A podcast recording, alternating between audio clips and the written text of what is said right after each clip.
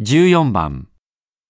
東京では親は子供に将来どんな人になってほしいと思っていますか？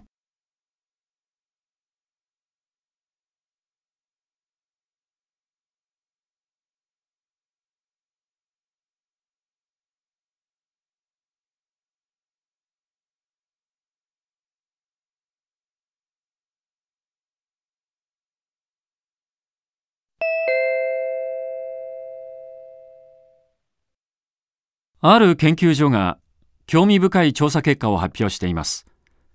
東京を含む東アジア5都市で子どもの将来に対する親の期待というアンケートを行いました。それによりますと各都市で共通して期待度が高かったのは自分の家族を大切にする人という項目です。一方評価が分かれたものもあります。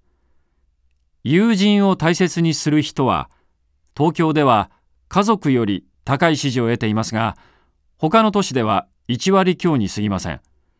反対に東京で支持されないのはリーダーシップのある人と社会のために尽くす人です。当然期待されそうな周りから尊敬される人も東京では十数パーセントの支持です。